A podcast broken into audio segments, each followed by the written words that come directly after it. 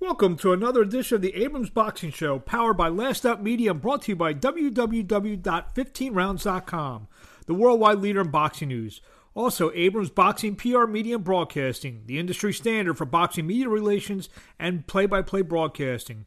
Also, check out abramsboxing.com, Abrams Boxing on YouTube, as well as M. Abrams Boxing on Twitter and at Marc Abrams Boxing on Instagram. On this episode, I speak to middleweight contender Tureano Johnson. Johnson takes on former junior middleweight world champion Jaime Munguia on October 30th live on DAZN.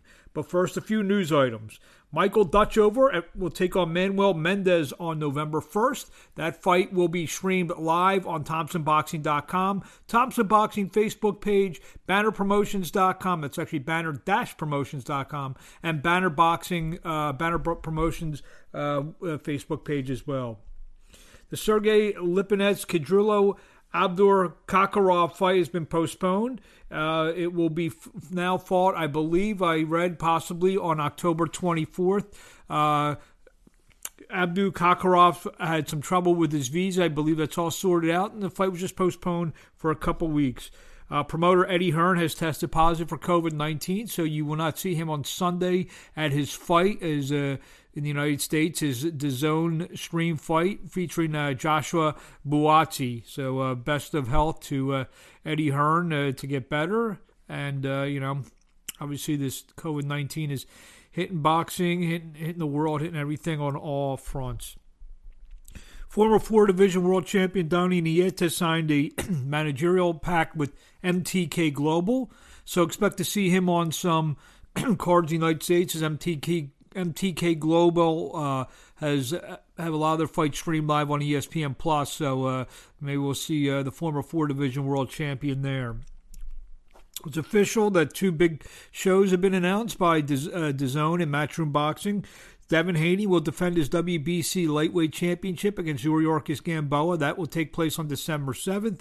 And Daniel Jacobs will take on Gabriel Rosado in a super middleweight showdown on November 27th. Both fights will uh, originate from the Seminole Hard Rock Hotel and Casino in Hollywood, Florida. Great venue for fights. They had a a lot of great fights back there in the, uh, you know, maybe 2005, 2007, 2008 area.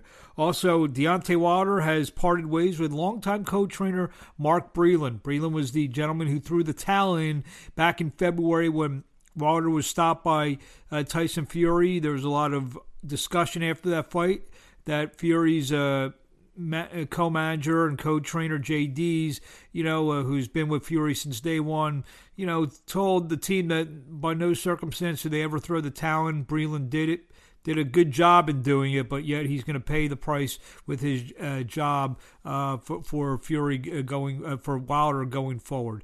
So now I will t- talk to Tureano Johnson, who's got a big fight coming up on October 30th. Should be a very exciting fight with Jaime Munguia, and this is how it went. Good Friday afternoon, everybody. Marc Abrams here. I am joined by middleweight contender Tureano Johnson, who in just four weeks from tonight on October 30th takes on Jaime Munguia in a much talked about, uh, much anticipated fight uh, for the WBO Intercontinental middleweight title. What's happening, Tureano? Can't complain. God has been good, man. Gotta give God thanks. And uh, hey, can't wait for October 30th. So, to, so talk about this fight with Munguia. Um, what, what are your first initial uh, thoughts on the fight? Well, you know, it's a, it's a fight. You know, Munguia, uh, he's a, a, dangerous opponent. You know, one you don't want to just stand up in the front of and take any hits from him. The boy can crack. The boy can really crack. Uh, but indeed, you know, it's going to be an exciting fight. Um, I'm looking to come out there and show the world that Tureano is world champion uh, quality, and uh, they're going to see a better me than they did with the Jason Quigley fight, my most recent. This is his second fight at middleweight. He, you know, he had the win over Spike O'Sullivan uh, last uh, last year, or was it? I mean, it's actually earlier this year. I mean, with the COVID nineteen, everything you forget which which year things happened. Um, you feel that you are his uh, first maybe real test at middleweight? I'm his first uh, middleweight fight, but I think he has been guided and groomed well. You know, going up against a guy like Spike O'Sullivan. You know, uh, the the quality of a fighter that he is, and uh, the size, you know, Munguia pretty much had the advantage of. Now coming up to middleweight, I believe Munguia is still a big guy, still very strong, and uh, he's talented. But um, Tureano is in a different league from Spike O'Sullivan. Um, talk about you know all your experience in middleweight. Obviously, you've been into some wars, some some good fights uh, with experienced guys. Coming off the, the, the big win over undefeated Jason Quigley's, it uh, how confident are you, especially after the Quigley uh, win? Uh, you know, the Quigley fight isn't one that would say would boost your confidence, but it's definitely uh, one that you would say, okay, you know, we uh, we did some things good. Uh, we still have a lot of improvement to do, and, uh, and that's exactly how we looked at it, and that's how we addressed it and handled it. You know, uh, yeah, I looked really good in that fight, but uh, look with a microscope, there were a lot of things that I did wrong, and we went back to the drawing board and uh, we added some stuff and we took out some stuff. And come October 30th, you're going to see a, a much more cleaner Tureano, stronger, faster, more clever, and even more ruthless. Without giving too much away, do you see him as a guy who just comes forward and throws punches, or is there? Do you think there's more to his game than that? I don't want to give you any part of my game. uh, how, well, I, am going to try to be as clever as I possibly can. Uh, I can't be clever about it. I, listen, I'm just preparing for the best Munguia possible. Uh, where he come to there just throwing punches, or where he just come to there to run around like a ballerina. We're going to be prepared for whatever Munguia comes. What was that fight? I mean, obviously, you've like you said, even that your two losses against guys like Stevens and and uh, Derevyanchenko. I mean, these are real quality guys. Do you feel he's been in with guys, uh, the, you know, the same type that you've been in with? I don't want to make boxing look bad or sound bad, but uh, Munguia is the world champion, right? He well, it, I mean, in another weight class, he was. Yeah, regardless of the weight class, he is the world champion. I mean, he had to fight some quality fighters, right? Uh, well, however it may be, yeah. You know, let's put it like this: if you know boxing, not a boxing fan, if you're a hardcore boxing fan, you would say, yeah, but Tureano is the the toughest, toughest opponent, not a test, the toughest opponent Munguia have ever faced. Because I ain't no test. Because you don't want to test with me. Um, I remember because uh, I'm in Philadelphia, so I remember your fight with Stevens, and even the, the Derevyanchenko fight was an elimination fight. You feel that the, you're right back there. This is, you know, maybe not called an elimination fight, but a fight that's going to get you right on knocking on the door of a world title opportunity. Yeah, yeah, def- definitely. Because you know, as I said before, over and over, you know, it is not Munguia that I see in front of me it's an opportunity. And once again, you know, this opportunity is going to pave the way for me to be able to go back to the top where I belong. You know, I belong at the top with the top fighters in the world, and uh, I am better than many, of them at the top, especially that Charlo boy.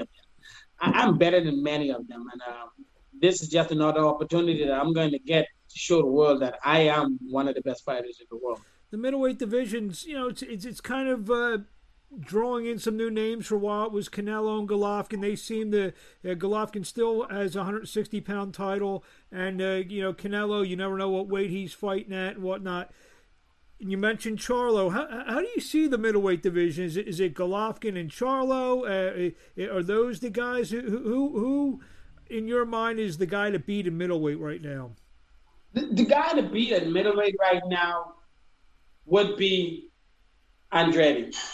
Demetrius? It'd be Andrade and Triple G. Uh, the Charlo ain't no threat to nobody. He's been cherry picking for time. Of course, he did fight a very tough middleweight, and he did bring some enthusiasm to the middleweight division since he turned middleweight. Uh, at, at, least fighting a real middleweight as his last opponent, Sergey. Uh, but uh, it is Demetrius Andrade, you know, who is a true champion at the middleweight division and Triple G. Those are the guys that we got to look out for. I see we also have the young Liam William. I think, yeah, Liam William from England. He's one to keep an eye on. But uh, for me right now, it's it's Canelo. Canelo hasn't vacated the belts yet, but it's Canelo. Canelo to me is the, the biggest and the greatest fighter we have today in boxing. Do you believe? I, I know it sounds like you mentioned Demetrius' name. Do, uh, uh, do you believe that he's the guy to beat, not only in terms of talent wise, but obviously, um, you know, your promoter, Golden Boy Promotions, uh, they do their fights on DAZN. He's with Eddie Hearn. He they do they their fights on DAZN. Do you feel a win maybe gets you uh, close to a fight with him? I mean, is that is that kind of where you're angling it uh, at on uh, October 30th? No doubt. You know, you you in this to fight the best fighters in the world. To me, hands down. Uh, if I would take Canelo out of the picture, it definitely will be Andrade. To me, Andrade is the biggest threat in the middleweight division, and even a super middleweight Andrade posed to be a big threat. Um, that fight with him and Billy Joe Saunders, Billy Joe Saunders has always been afraid to fight Andrade.